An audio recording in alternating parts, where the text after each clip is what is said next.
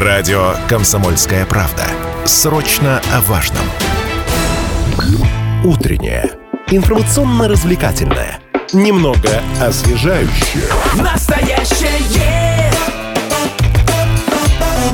время че. Не успели мы отойти от резкого скачка цен на огурцы, стоимость которых доходила до пятьсот рублей за килограмм в некоторых местах. Так у нас новая напасть. В Челябинской области резко выросли цены на репчатый лук. Овощи подорожали практически два раза, и несмотря на то, что, казалось бы, ну, большой процент товара у нас этого производится у нас в России.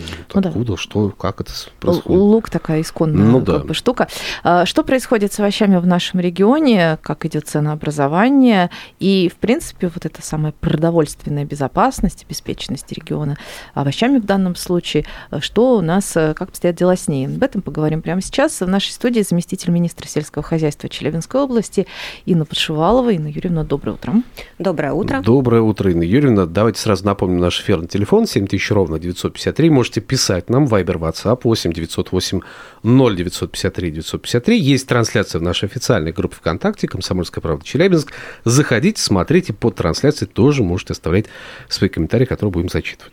Ну вот про огурцы, по-моему, знает это даже тот, кто огурцами зимой особо не пользуется и вообще их, может быть, даже не любит. Я вот не очень люблю огурцы, честно ну, скажу. Для меня это будет абсолютно индифферентная. У нас вчера, вчера на работе информация. Было небольшое застолье, и все как бы смеялись, что главный деликатес – это огурцы, да. Потому что были нарезаны огурцы. Вот. Но, в общем, конечно, они очень многих обеспокоили и продолжают беспокоить. Откуда вот эта цена? И откуда... Можно ли говорить о дефиците или только о высокой цене? Да, действительно, с двадцатых чисел января мы зафиксировали повышение средних розничных цен по позиции товаров огурцы свежие. И сегодня средняя розничная цена выросла в два-два с половиной раза. То есть если до э, данной даты они стоили сто двадцать два рубля, то сейчас мы можем найти их за, и за триста шестнадцать рублей. То есть прирост составил э, сто девяносто четыре рубля. На ценообразование ритейлеров, то есть торговых сетей, существенное влияние оказывает наличие фактических перебоев в поставке овощной продукции из стран Центральной Азии. Уменьшение поставляемых объемов товаров, а также повышение оптовых закупочных цен в связи со значительным причинением ущерба плодоовощной отрасли странам импортеров вследствие продолжительных заморозков. То есть вот эти вот перебои временные, неожиданные заморозки в тех странах, где обычно было тепло, и повлекли вынужденное такое вот повышение цен и сокращение предложения на данном рынке. То есть погода подвела, собственно погода говоря. Погода подвела, да. И что касается Касается дефицита, то по огурцам на сегодняшний день его нет, не наблюдается. Товар есть в наличии и в достаточных объемах, он представлен на полках магазинов, сами в этом убеждаемся ежедневно, и как делаем и рейды, и переписка у нас с сетями официально идет. То есть на всех прилавках огурцы сейчас присутствуют, дефицита нет. Угу. Ну, то есть неделю назад писали люди, что даже огурцы по таким весомым ценам не могли найти. Сейчас уже эта проблема решена. Я недавно, буквально вчера, зашел в одну из магазинов одной из сетей торговых и увидел, что там все нормально. И цены-то на огурцы, в принципе, двести рублей за килограмм. Я не знаю, кстати, это нормальная цена за огурцы или нет? Вот. Инна Юрьевна, вот какая должна быть цена за огурцы сейчас, чтобы я понимал, что это вот действительно нормальная цена огурцов в нынешние сезоны? Ну, давайте разберемся в понятии. Давайте. Нет такого понятия, термина «нормальная цена». Ну, да, мы не в плановой экономике живем. Ну, примерно хотя бы. Да, то есть нужно понимать, что все равно как бы цена – это денежное выражение ценообразующих факторов. Цена – это количество денег, за которое продавец готов продать, а покупатель готов купить одну единицу товара, в данном случае килограмм огурцов. У нас есть цена производителя, она складывается из затрат на производство, из постоянных переменных издержек, да, это и таможенные пошлины, и транспортные расходы, и а, зарплата персонала. Есть цена на полке, розничная цена. Здесь сюда уже входит цена производителя плюс наценка торговой сети. Есть у нас нормативный документ, которым установлен перечень социально значимых товаров первой необходимости. Так вот, огурцы такими не являются. А торговые сети, ну, это не секрет, да, это коммерческая организация, основной целью которой является извлечение прибыли, они устанавливают торговую наценку. И вот добровольные сети как раз-таки обязались не устанавливать торговую наценку выше пяти процентов именно на социально значимые товары первой необходимости. Поскольку огурцы такими не являются, mm. здесь наценка может быть и более пяти процентов. Вот. И э, закон существует, обоснова госрегулирования торговой деятельности. В законодательстве у нас также указано, что ценообразование – это а, компетенция а, хозяйствующего субъекта. Поэтому а, цена нормальная, э, как вы говорите, да, э, вот, она, она складывается из, э, из тех затрат, которые э, в данный момент несет и производитель, и э, торговая сеть. Инна Юрьевна, кстати, вот в этом самом списке на который, товаров, на которые торговые сети не повышают цены, потому что это вот такой базовый, базовый список, туда какие-нибудь фрукты, овощи входят у нас? Туда входят яблоки, картофель, капуста. Ага, угу. Морковка тоже, кстати, не входит. Да, морковь. То есть а, морковь, морковь тоже. А, и лук тоже не входит, я понимаю. А лук входит. Входит, да. А, все-таки. О, вот про лук мы а сегодня вот интересно, тоже будем лук, говорить. Смотрите, сейчас выросла в два раза стоимость лука. Многие сообщают о том, что там стоило что-то двадцать рублей, сейчас сорок-пятьдесят, и, и, и может и выше стоить. Вот здесь каким-то образом регулирование есть какой-то вот цены, да, и чем связано вот такое повышение стоимости лука? Давайте, да, поговорим про лук. На самом деле поводов для беспокойства тоже нет. Если мы сами зайдем в торговую сеть, то мы э, увидим, что на полках лук присутствует, при этом шестьдесят процентов это лук отечественный. А здесь и Ставропольский край, Ростовская область, Волгоградская область, и только сорок процентов это лук привозной. Из тех же стран Центральной Азии, где случились заморозки, и сейчас э, они обеспокоены, да, речь идет о Киргизии, Казахстане, Таджикистане, обеспокоены собственной продовольственной безопасностью, поэтому временно, временно ограничили вывоз своего лука э, в нашу сторону. Но э, мы перес, пересматриваем логистику, торговые сети уже сегодня говорят о том, что они намерены закупать такой лук в Египте. Сейчас, Ого. ну, картофель же с Египта везут, вот здесь. Ну, правда, он стоит раза в два тоже дороже, чем обычный наш картофель. Ну, как бы... Да, но это лучше, чем вообще отсутствие лука. Кто-то покупает, да. значит... Ну, да. У нас шестьдесят процентов это все равно наш российский лук, а сорок процентов угу. был привозной из стран Центральной Азии, сейчас он будет привозиться из Африки.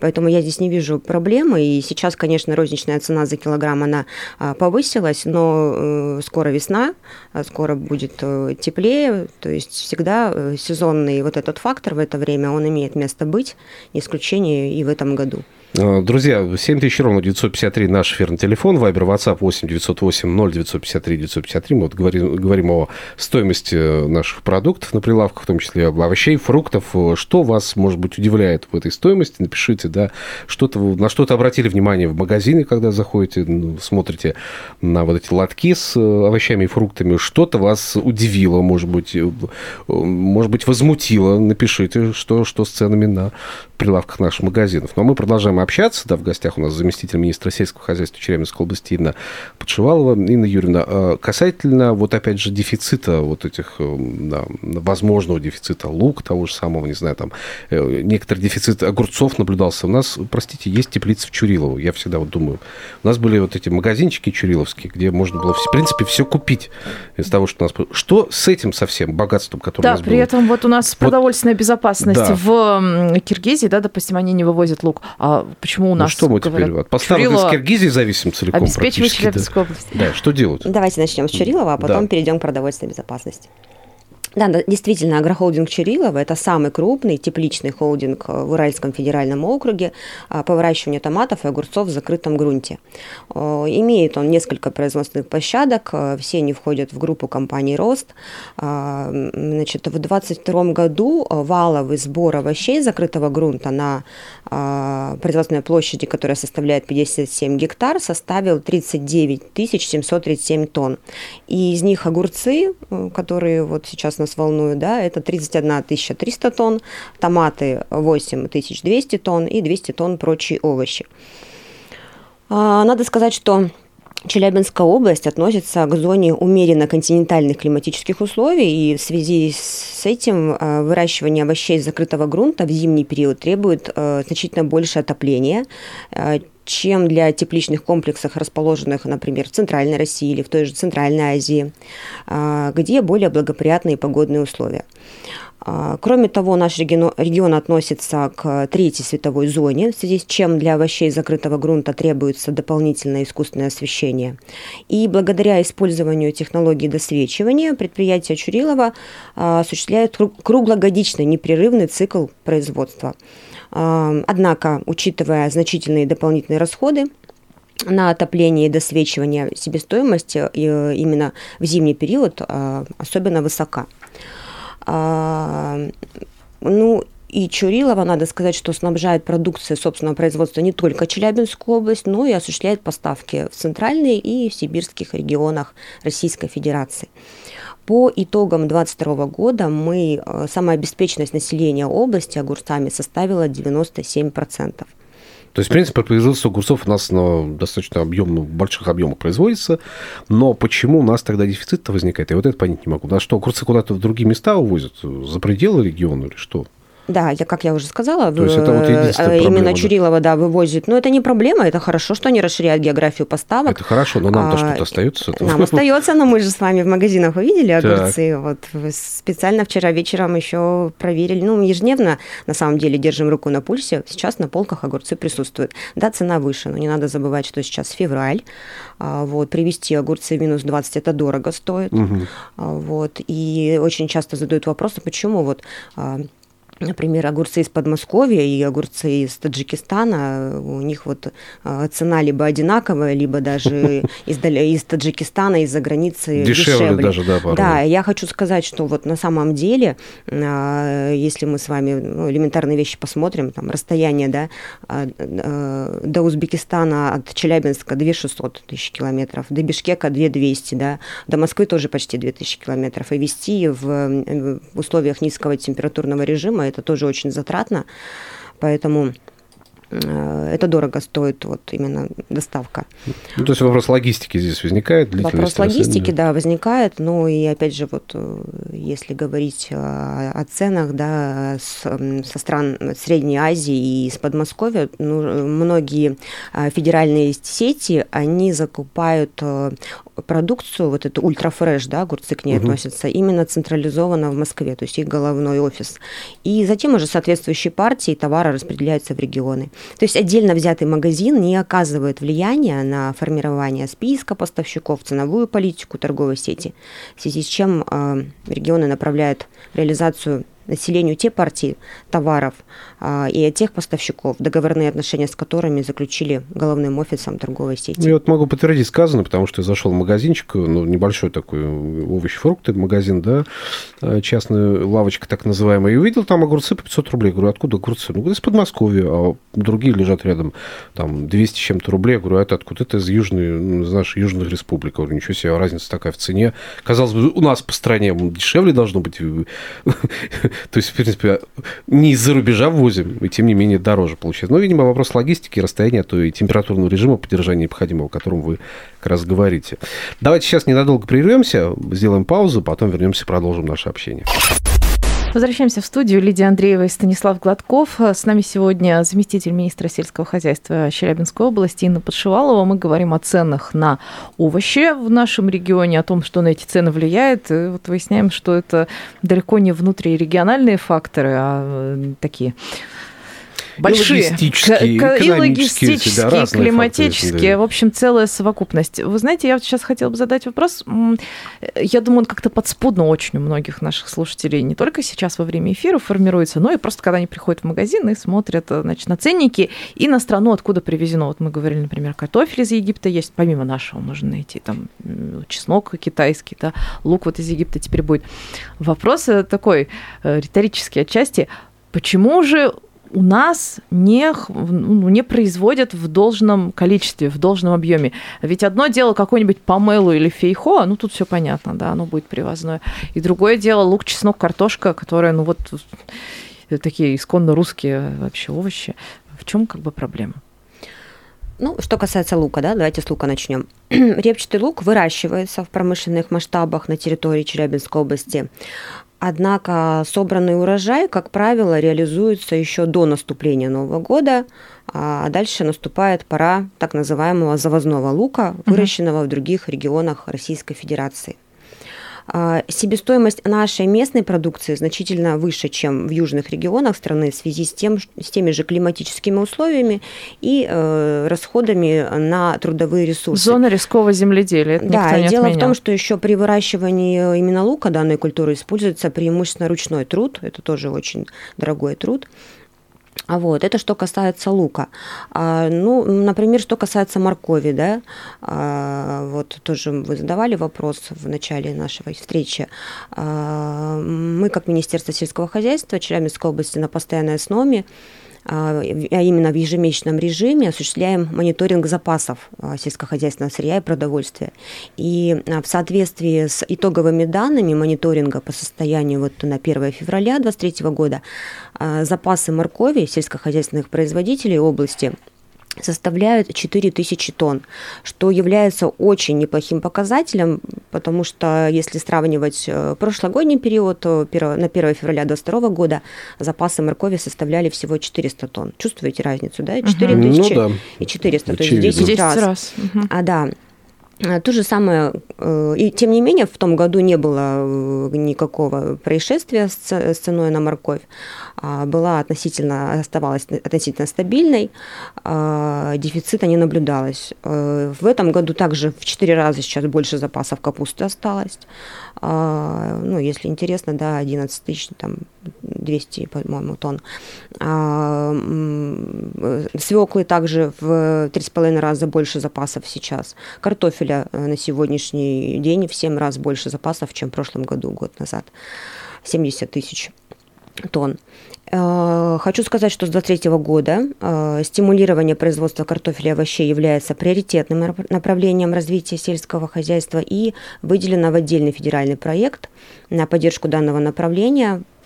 Производства предусмотрена усиленная государственная поддержка в размере девяносто шесть миллионов рублей. И, ну, да. Вот вы сейчас говорите о больших стратегических запасах овощей. Мы говорим это... о том, о глобальных вещах, да, да таких... на опережение же необходимо работать, нужно же думать не только, что сейчас, но это и то, прекрасно. Что будет через год, через два. Это замечательно, то есть вот. Мы не боимся сейчас дефицита моркови у нас на прилавках. Вот это как раз к продовольственной безопасности, да, да? Переходим ежегодно к мы выделяем, выделяется из бюджета два с половиной миллиарда, порядка два с половиной миллиардов рублей на поддержку, на развитие сельского хозяйства. Поэтому здесь выращиваем, по картофелю мы себя полностью обеспечиваем, и сейчас нет повода для беспокойства, запасов достаточно для того, чтобы зайти в новый сельскохозяйственный сезон. Который... Да, наш эфирный телефон семь тысяч ровно девятьсот пятьдесят три, Вайбер, Ватсап восемь девятьсот восемь ноль девятьсот пятьдесят три девятьсот пятьдесят три. Есть вопросы, в том числе и у наших слушателей, есть звонок, можете надевать наушники, да, Инна Юрьевна, наденьте. Алло, доброе утро. Доброе утро. Доброе утро. Зовут вас? Я хотел услышать, услышать. От производителя поступили огурцы. Цена такая. Намотали, намотали, продали. Я хотел узнать окончательно эн дэ эс. Цену от производителя, конечная продажа и конечный на, на эн дэ эс. Угу, будьте да. добры, пожалуйста. Это экономический вопрос у нас исключительно, да, ценообразование, да, связано с ценообразованием, вот... Вы имеете в виду, какая разница, сколько сверху добавочной стоимости к товару, да, присоединена? Об этом идет речь в данном случае. Инна Юрьевна, что скажете? Э, ну, что могу сказать? Мы, мы уже говорили немножко об этом Чуть-чуть, да, ранее. Затронули. Огурцы у нас не являются социально значимым товаром первой необходимости, и сеть может не только пять процентов добавлять наценку, но и больше. И торговые сети сегодня на самом деле... делают большое дело, что добровольно согласились вот именно на эту минимальную наценку в относитель, относ, э, по отношению к социально значимым товарам, такие как хлеб, да, мука, крупы разные.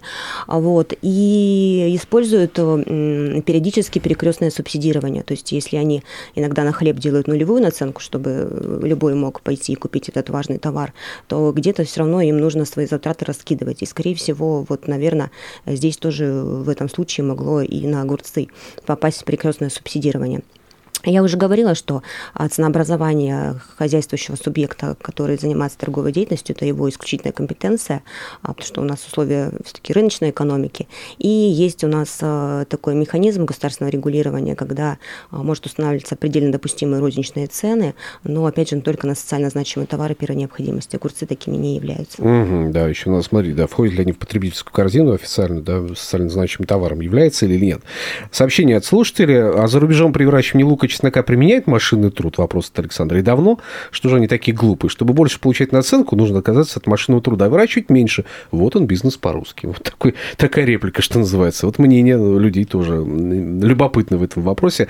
Не все, конечно, моменты мы затронули в нашем разговоре. Я думаю, что и нам предстоит еще пообщаться на эту тему, потому что есть много других важных вопросов. Спасибо огромное. Заместитель министра сельского хозяйства Челябинской области Инна Подшивалова была в нашей студии. Спасибо, Спасибо. что пришли. Спасибо.